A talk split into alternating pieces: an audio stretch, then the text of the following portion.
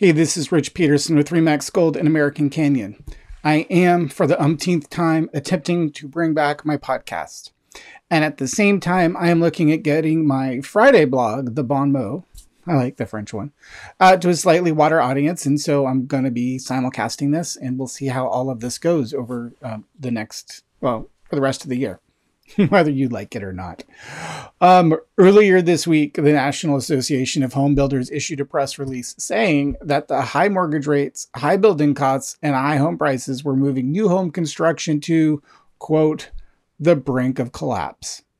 It's incredibly discouraging when I hear key players in the real estate industry stoke consumers' fears about the next housing crash.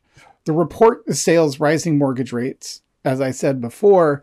Um, what the report goes after, you know, all of all of it is true. And to their credit, the NHA and AHB, they did raise similar concerns last year.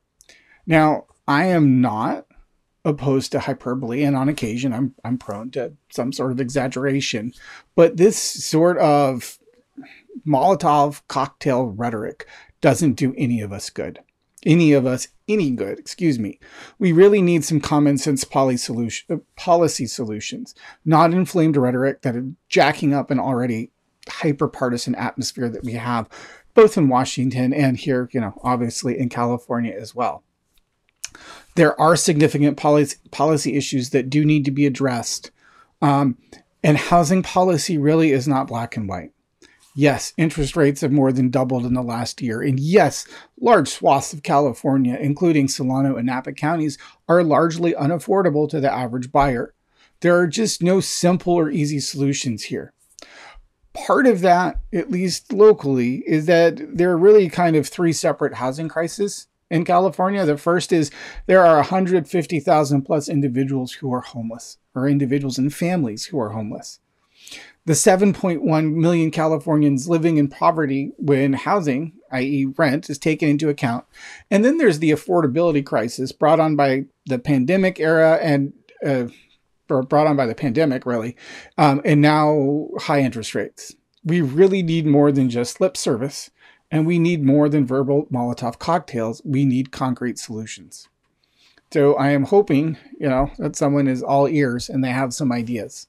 I can tell you that at our local marketing meeting today, Nico Espos with Geneva Financial, he did give us a little insight into what to expect for mortgage rates. And it's about what you'd expect if you're listening. We will be hovering right around 7% for the near future. The rates might rise slightly going into next year, but by and large, they're going to be in that 7 to 7.5% range. And while this is sobering and disappointing, it does, hopefully, give us what we so desperately need, which is stability. If interest rates are going to stay relatively consistent, it gives buyers a better opportunity to prepare and save. If interest rates are going to be chaotic, we're going to continue to have a bumpy ride for the rest of the year and early into next year. So I'm really hoping that we get the stability that we're that we're seeking. That will be big.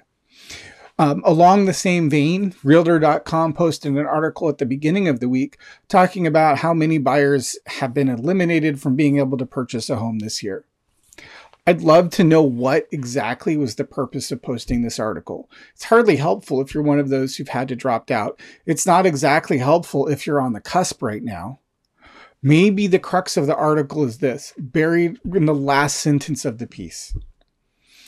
Quote, it needs to be a situation where buyers sit down with their agent. You talk about location, you talk about affordability, you have to strategize. People who do that are still able to make it work. End quote. That's from Shmuel Shayowitz with approved funding in River Edge, New Jersey. And I'm fairly certain that any lender you sit with is going to tell you the same thing today. For right now, if your goal is just to get into a house, chances are you're going to have to take a step backwards or you're going to have to if not backwards sideways. It's probably a better better way to to talk about it. So um really just to kind of wrap things up um on a what the actual uh, crap note i learned this morning that kevin durant purchased an expansion team for major league pickleball. I'm going to let that simmer for a moment. Major league pickleball that probably sums up everything that's wrong right now. So, but to be honest, I'm rooting for the Phillies this weekend because if I have to choose between Dusty Baker, who's never won a World Series as a manager, who I love, thank you, Dusty, for all those years, um, and the Padres, who've never won a World Series as an organization, I don't know what I'm going to do. Either way, remember to be excellent to each other. Go Bears, Cal, not Chicago. And I hope you have a great weekend, and I look forward to seeing you on the other side.